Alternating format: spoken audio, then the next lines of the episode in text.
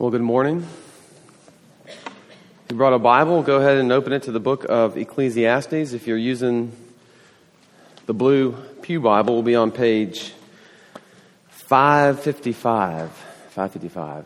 As you turn there, let me just sort of remind us what we're doing. We're going through the book of Ecclesiastes this fall, and so far we have um, encountered some things. Um, Namely, we've seen that the book of Ecclesiastes invites us to contemplate the brevity of our lives. Uh, we spent our first time looking at the book, looking at this word Havel and how it speaks of life under the sun, that life under the sun is frustrated and frustrating um, to us, uh, that it's a vapor, and that what we try to get from it, it can never give us. Uh, we looked at how then that, that the book as wisdom literature begin to show us that life is not gain. It's nothing, you can't get anything from this life um, that can go on past the brevity of your life, but it's gift. And so now we kind of come to a new section of the book where we are asked a different question that if, if, if life is gift, then the natural response is that we should give it away as well. And so that is what we'll begin to see as he continues to look out and describe what he sees, not as life without God, but life in God's world under the sun because of the fall. So let me read for, for us. We'll begin, be in chapter 4, verses 1 to 16. Let's give our attention to the reading of God's word. Again, I saw all the oppressions that are done under the sun, and behold, the tears of the oppressed, and they had no one to comfort them. On the side of their oppressors, there was power and there was no one to comfort them. And I thought the dead, who are already dead, more fortunate than the living who are still alive. But better than both is he who has not yet been and has not yet seen the evil deeds that are done under the sun. Then I saw that all toil and all skill in work come from a man's envy of his neighbor. This also is vanity and a striving after wind. The fool folds his hands and eats his own flesh. Better is a handful of quietness than two handfuls of toil and striving after wind. Then again, I saw vanity under the sun, one person who has no other, either son or brother, yet there is no end to all his toil, and his eyes are never satisfied with riches, so that he never asks, For whom am I toiling and depriving myself of pleasure? This also is vanity and an unhappy business. Two are better than one because they have a good reward for their toil. And if they fall, one will lift up his fellow. But woe to him who is alone when he falls and has not another to lift him up. Again, if two lie together, they keep warm. But how can one keep warm alone? And though a man might prevail against one who is alone, two will withstand him. A three cord, a threefold cord is not quickly broken. Better was a poor and wise youth than an old and foolish king who no longer knew how to take advice, for he went from prison to the throne, though in his own kingdom he had been poor. I saw all the living who move after, who move about under the sun, along with that youth who was to stand in the king's place. There was no end of all the people, all of whom he led, yet those who come later will not rejoice in him. Surely this also is vanity and a striving after the wind. Let us pray and ask God to teach us His word this morning. Gracious Heavenly Father, we thank you for your, your word and your truth, and we ask now that you graciously give us your spirit as you promised to, to open our eyes and our ears that we may see and hear things otherwise we could not. And that as the word goes out, such as a seed in good soil, that you would condition our hearts as good soil so that we would leave here changed people, that we would grow a fruit. We ask this in your Son's name. Amen.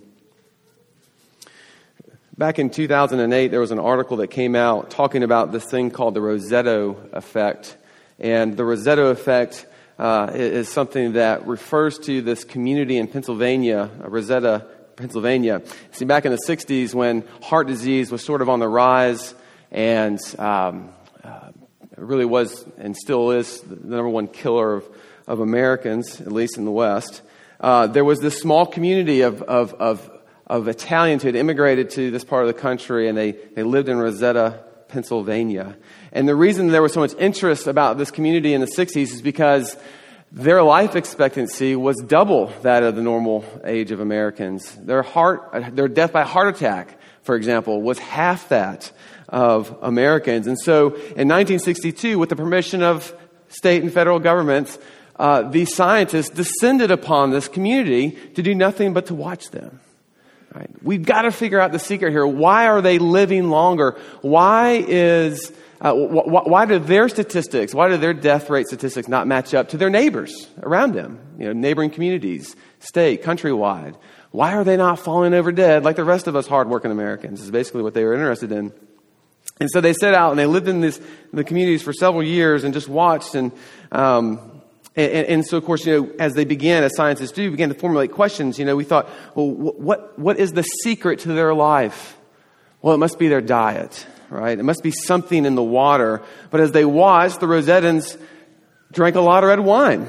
I mean, a lot of red wine. And they, they coupled that with salamis and cheeses and they cooked red meat and, and, and everything that they cooked and they ate, they actually cooked it in lard, right? This is, this is not the way this is supposed to go. Common staple was fried sausage for breakfast with eggs in the morning. Well, if it wasn't their diets, then perhaps they exercised a lot. That has to be the answer here, but no. Uh, in between smoking cigars, and as I said, lots of red meat and long lunches, no one seemed to be going for a jog on any type of regular basis. They would be over, overweight, not, not, not, not obese, but certainly overweight by today's standards. Um, and so, you know, no model of health here either, so it can't be their diet. Well, perhaps it was their work. I mean, certainly these people probably found the answer to life in their work. They were able to tap into what they were most passionate about, and they were able to take those passions into, uh, into the workspace and find work. And the answer to that was no. Uh, most of these men and women worked in the local slate quarries, which would be like mine working. Um, it was hard, laborious. Many people died. This is their life. So, what was it? What was the conclusion here for why the life expectancy of these people was so different than everybody else around them? Well, as it turns out, it wasn't all these things, as we mentioned. The secret was Roseto itself, as the article concludes. It was the way they lived together. It was their community, how everyone had time for one another, for example, stopping to chat on their way to the store or cooking for one another in their backyards. How families honored their grandparents, for example, and took care of them. They went to church. They did, they did not flaunt their wealth if they had it, nor did they make that the goal for their lives. In other words, the article concludes is that the mystery of the Rosettans wasn't really explained in their commitment to individual success and health in this life, but rather their commitment to each other, their commitment to life together. The article says the magic of the Rosetos was the total avoid, was the total avoidance of isolated individuals crushed by problems of everyday life. In short, Rosettans were nourished by people. That's what they found. So, what do we start here? Well, as we start this chapter four, as I said, the preacher's given us a new question to consider. And, and really, how I want to phrase that question is what are people for? What are people for in this life and in this world? Are they for bettering your life? Are they means to an end? Or are people for carving out life together with? Are they there for, the, for your own personal gain? Or are they there that you may give yourselves away to them? What the preacher will see and show us is that life as gift is meant to be shared with others. And in a culture that asks first, How am I doing? such as our culture, what the preacher longs to show us through this wisdom literature is how we begin to change that question to how are we doing? And the way we ultimately get there is by seeing how God actually relates to us in the person and work of Jesus, who came not to keep his life, right, but to give it away so that you and, my, you and I might have life abundantly. So, with that, let's look at those three things on your outline. What does the preacher see, and, and when we say preacher, we're talking about Solomon, let me remind you of that. He's the author of this book. And uh, Ecclesiastes is that when you translate that word, it just means the preacher. And so we're going to see what the preacher sees, we're going to see what the problem is, and we're going to see how does the gospel change this. Okay? So what the preacher sees, what the problem is, And how does the gospel change this? So, what does he see as we read the text just shortly, as you are looking at it, hopefully, with your Bible? In short, he sees a human race that is disconnected from itself. That is, instead of sharing and serving each other, serving their neighbor, for example, everyone is only out for themselves. And this is characterized, as we see in the text, by oppression, by envy, and isolation. In verses 1 to 3, he sees the tears of the oppressed and that they had no one to comfort them. What was causing this oppression? Well, specifically, we don't really know, but we can tell that it was done by, no, no surprise here, by those who were more powerful than they were. People that came from positions of power and influence. And this type of oppression is not foreign to us today, is it? Globally, we think about genocides, right? Whether in Bosnia or Rwanda, thousands upon 10,000 slaughtered women and children alike. This is what he's seeing. We should think of refugees who would be forced out of their homes and countries to live in refugee camps where you know, the vulnerable are actually taken advantage of there. That type of oppression. We should also think of those who don't have a voice to speak out against their oppression, whether those who are victims of sex trafficking or even the unborn. This type of oppression is all around us today. It is not a new story for us. And the preacher sees what we see and concludes that there seems to be no one around to comfort them. What a horrible and wretched, wretched picture this is. Oppression, as we'll see, is always something that humans do to each other right? Cain and Abel, as we've talked about in this series so far, in Genesis 4, weren't just two brothers who sort of embodied oppression towards one another.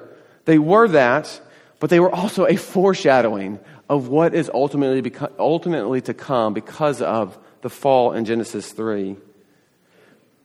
But oppression is something that humans do to humans. No one is being oppressed this morning by the tree outside or clouds. You know, nobody's trying, nobody's Nobody's getting messed up in that direction, right? It's people, okay? It's people who are oppressing people. That's why we say oftentimes that the, the Texas heat is oppressive, but that is not what we mean when we say that Stalin was oppressive. It's people who oppress people. And this is what grieves the preacher, and it should grieve us, is where as we move through the text. But moving on to verses 4 to 6, he shows us that the preacher sees that envy, which is the desire to have it all, is really the motivation for our work. It isn't that we would go into the world to do work for the glory of God. Rather, it's you know, the catalyst is, is I want what you have. That's what he sees. In verses 7 to 12, he sees another product of life under the sun, and this is a tired story. One of a person who makes wealth and success their aim, their dream. They stop at nothing to get it. They spend hours studying uh, in school. They forego you know, any type of relational commitment, perhaps because you know, that would slow them down. Not that that's necessarily wrong in and of itself, but you'll see where this is going. They even disconnect themselves from their families because, well, coming home for Thanksgiving would, would cause me to miss out on where life is happening here in my place, and, well, that's how I'm going to achieve my goal. And then finally, the day comes after so much sweat and toil, they, they get whatever it is they've been after, and whatever it is, they get it.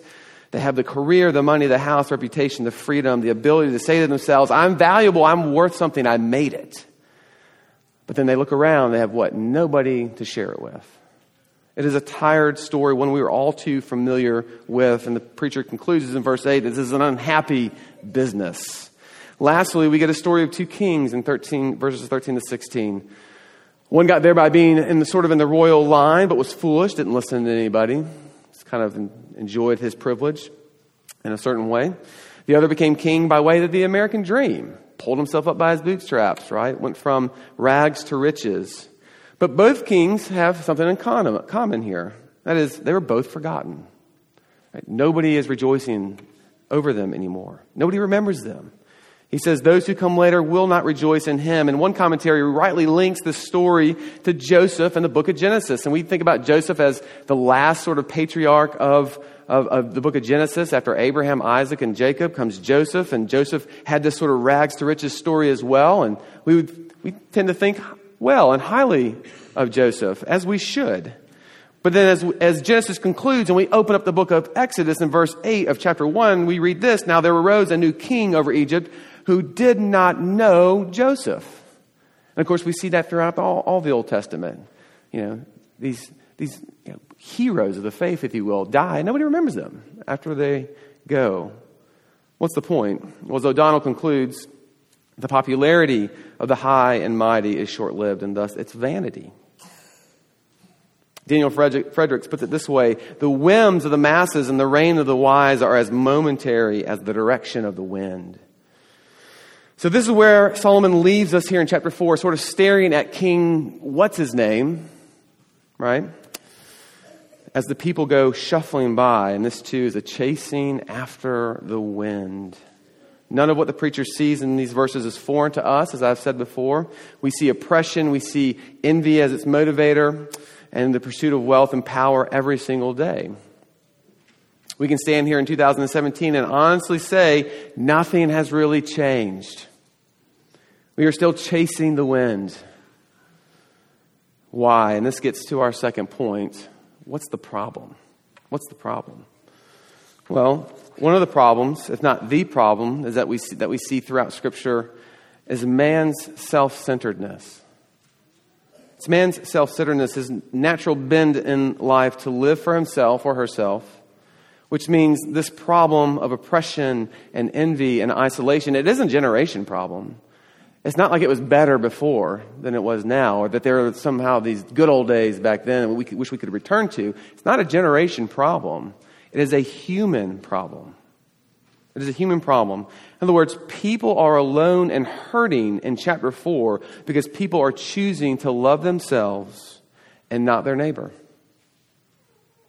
And that is not a new story in Solomon's day, and it's not a new story for us today. It is a story that has been with us since the fall. This is life under the sun as we experience it.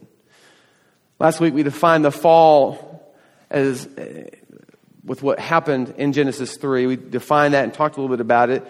Uh, this morning, I, I, want to move a little further in. I want us to kind of look at it under the, the microscope as we digest this part of Ecclesiastes and try to pull its wisdom uh, from, from its pages. What actually happened to us when we talk about the fall? After Adam and Eve eat the fruit in Genesis 3, they say that it says, the book, the text says in verse 7 that their eyes were opened, if you're familiar with that story and that they knew that they were naked and that they sewed fig leaves to cover themselves. And then when God enters the story in verse 11, after Adam says, I was afraid because I was naked and, and so I hid, God says, Who told you that you were naked? Now, for Adam and Eve, right, to notice that they were naked is to say that they, for the first time, experienced shame and guilt for who they are and what they did. This is sort of the, tragedy of this. Their eyes were opened, is what that means. Except now they were not open to seeing the world and others around them as neighbors to serve or to carve out life with each other. They were open to fearing others out of a deep rooted insecurity because of what had just happened. In this way, they had become self centered and not God centered, which is what life was like up until Genesis 3. They are bent inwards, is another way that we talk about this. They are professional navel gazers, right? And we understand this. Like Adam, this self centeredness has left us afraid and insecure because God is no longer at the center of our lives. We are. And see, while that sounds good to our modern ears or postmodern ears, whichever world you want to live in, it's actually terrible because there is no certainty there. It is the blind leading the blind, but we're free, so to speak. Our steps are still fearful because we have no center, no course to follow. We are a tumbleweed blown across the plain, free and aimless, but at the mercy of the wind.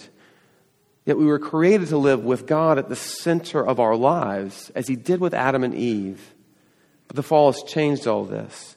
And as a result, this changed not only how we relate to God, as we talk about that vertical relationship, but it changes how we relate to each other horizontally. Like Adam, we hide, both figuratively and literally. If you don't know what, what I mean by that, I want you to consider, if you've experienced this yet or not, like, just consider what the first date is, right? Somebody asked you to go on a date. It's the first time you're going with them. May not be the first time you've ever been on a date. What is that all about? What's the game plan here for that? Right? Do you, uh, maybe 30 minutes before you're supposed to be ready, do you just kind of say, you know what? I want this person to know exactly who I am. I'm just gonna, I'm gonna forego the makeup. I'm not even gonna do the hair. Right? I'm not, I'm just gonna go with this t-shirt. Maybe I'll just go barefooted, right? Because the goal here, right, should be that they should accept me for who I am. Is that, is that what happens in a first date? No, right? A first date is the complete opposite. It's let me show you who I'm not. Let me, let me dress myself up in a way that you'll probably never see me look like this again if we get married. Let's go to places that I have no business going to because I can't afford them. But I'm trying to impress you. All right, let's, um, you know, let, let, me talk about things that are mildly amusing and funny so that you might like me, right? So that maybe hopefully one day you would say yes and then we could go back to living our lives you know, not stop pretending like we're doing on this first date. Like that's hiding, right? Like we, we put up this facade. We put up, and even in our dating culture, we put up this, this image of who we want people to see us as. And really what it is, is this is how we think that you want to see me because we're scared to death of what would happen if I showed you who I really am.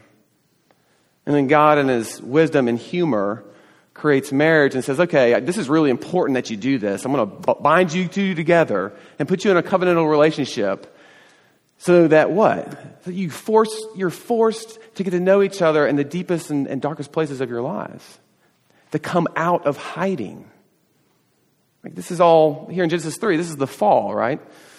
Well, along with hiding, we blame others now, too. We don't, you know, we don't take responsibility for ourselves, and we could talk about that in marriage as well if we wanted to. When when God comes looking for Adam, what does Adam say? Or well, what does God say? He says, Who told you that you were naked? And God follows that question with, Have you eaten from the tree which I commanded you not to eat? Well, what does Adam say? What's his response? Well, she did it. I mean, he totally blames Eve. And then what does Eve say? Well, the serpent made me do it. So you see what's going on here. Why are they doing this? It's fear, it's insecurity. They don't know who they are.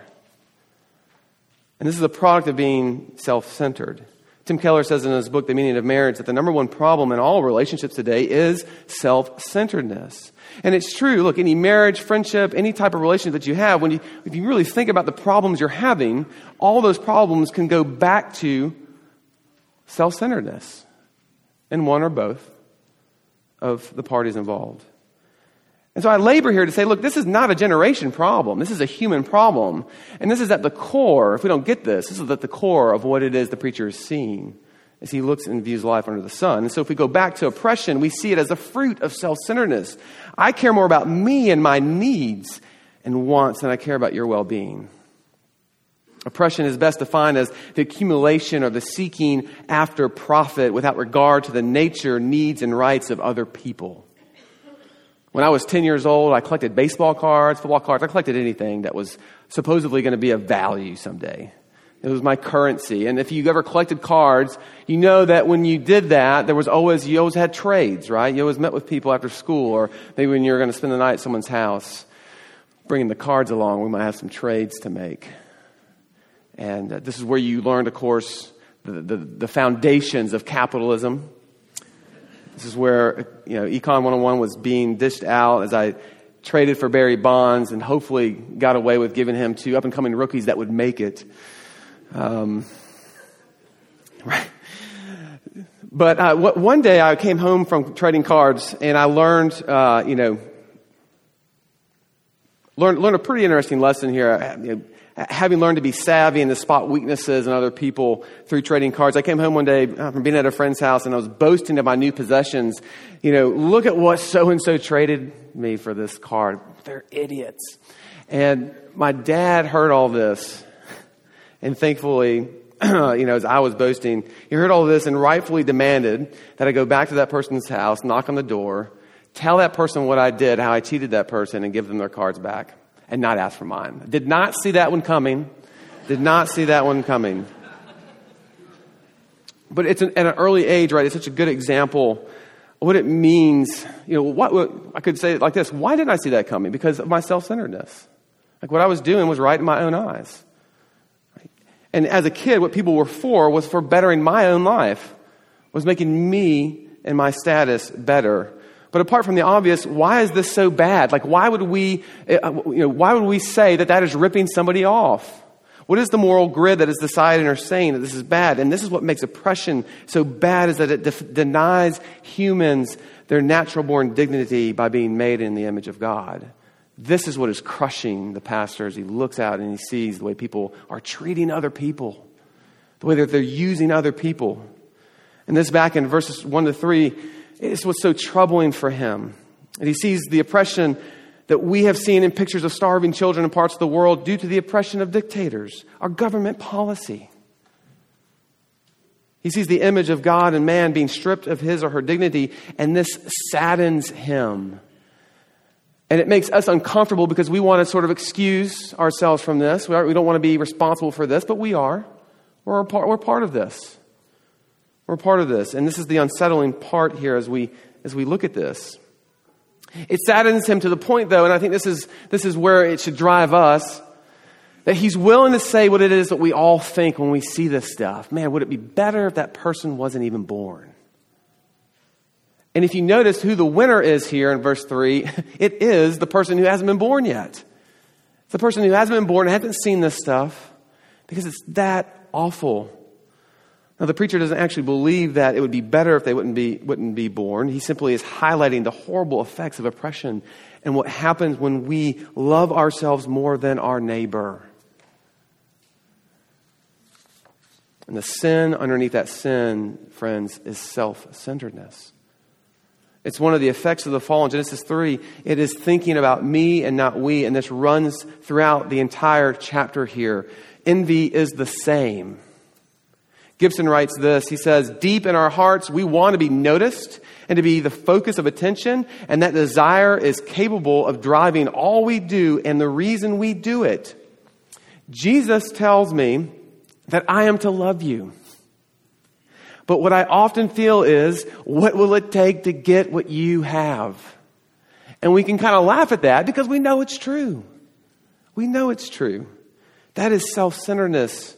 It's what is underneath our envy. The same for the me centered ambition that we see that finishes this chapter.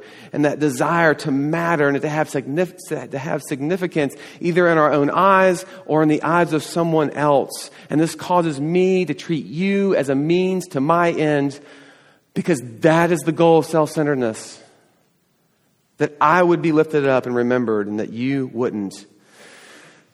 And see, this is what it really, this is what I'm really beginning to love about this book. And I hope that you are too. Um, and, and, that is, it doesn't, you know, Ecclesiastes isn't just showing us, right the, sin in our lives. It's not just showing us the, the causes of these things. It's showing us the aftermath of these things, which is where you and I live. This is why this book is so relevant to us. It is showing us life under the sun, the oppression, the envy, and the hollow self madeness. And as it turns out, we are to blame for the vanity we experience day in and day out. And if we're willing to look closer at the wisdom of this text, we'll also find that it's, it's trying to give us a way out too.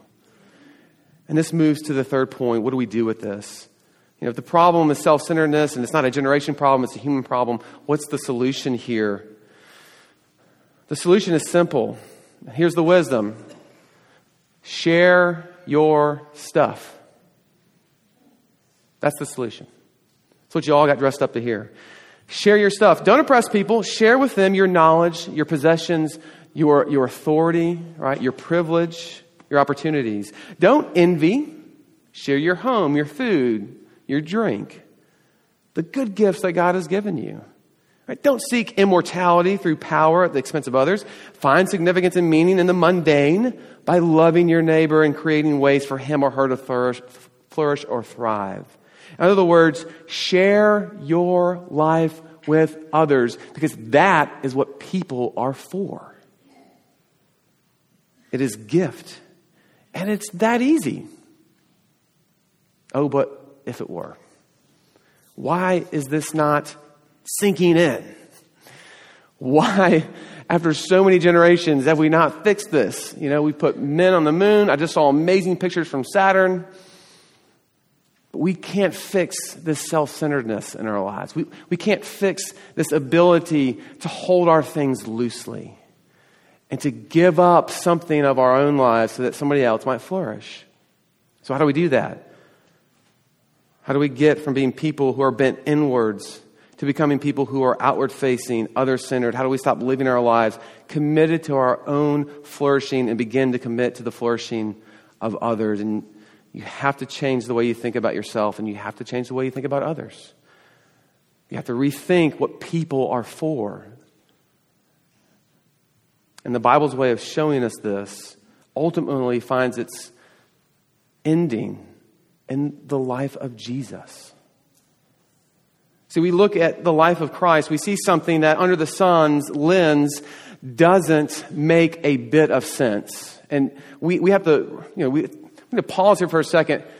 We are the benefit, we, we benefit in Western thought because, you know, sharing our stuff and the things that we see of Jesus has made its way throughout the years. And this is kind of, maybe we call it Christian, maybe we don't. This is, we just call this life. But look, when we look at Jesus and we see a man giving his life away for the sake of others so that they may find life, when we see a man giving up wealth and possessions so that others might become spiritually wealthy, when we see a man giving up power and authority so that others might flourish, these were not virtues in Rome. These were not virtues, right, in the first century when Jesus walked this earth. They were weaknesses, friends. They were things that if you were to do this, you're just kissing your life goodbye. You have no chance of making it. You have no chance of building anything for yourself. This is not the way to live. But even as we look at Jesus and we sort of pull him out from the Gospels and bring him into Ecclesiastes and say, look, he shows us how to live, showing us how to live doesn't change us. Something else has to change us. And what changes us is seeing why Jesus lived this way, seeing why he loved us. And he loved us not because we were lovable, right? He gave himself for us, not because we deserved it, not because we were not self centered for a time. He, he gave himself to us just because that's what he does. He loves first.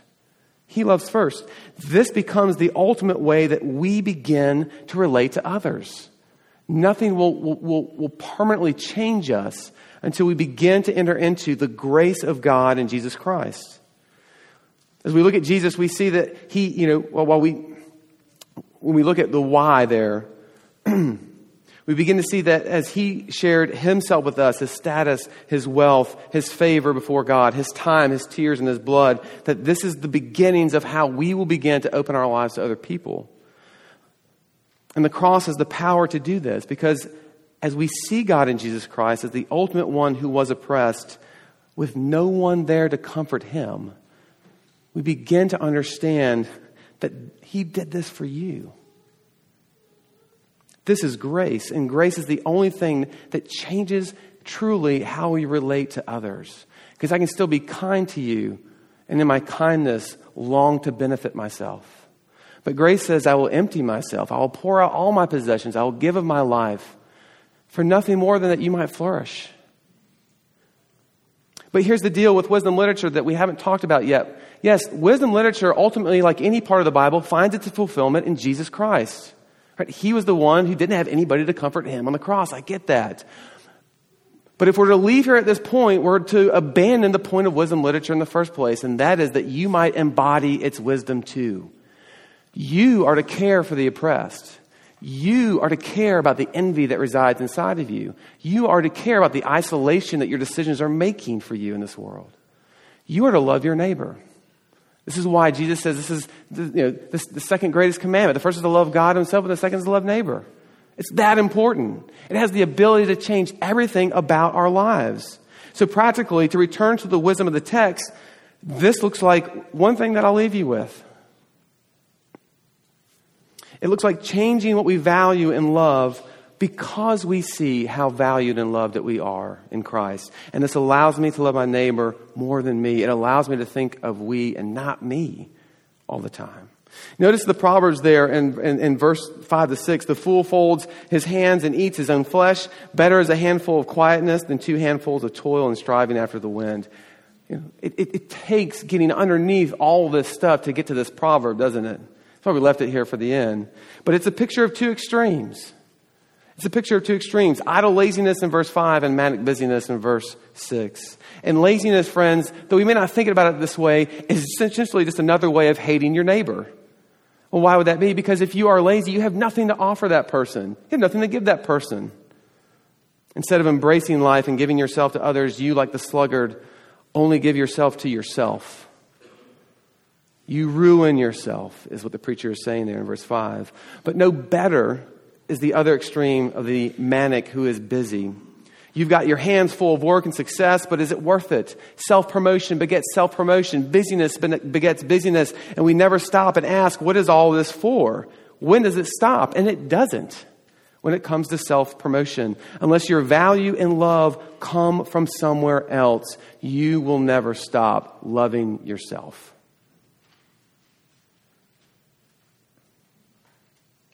When we receive Christ, when we experience His grace towards us, there is a contentment there. There is a rest. There is a quietness, is what the text says. That I find because the cross of Jesus is both the how and the why to stop living for myself and to start giving myself away to others. If Ecclesiastes shows us that the value of life here is not what you earn or how far you go with your career, it's who you relate to, this forces me to rethink why I do what I do in this life in the first place? But also, what can I give up so that certain relationships might flourish? And that is a backwards thought today. That is a backwards thought. Two are better than one, and if one is better than, than and if two is better than one, then three is better than two, and four, and so on and so forth. Like we need each other, right? We need to be nourished by each other. We don't need to use each other.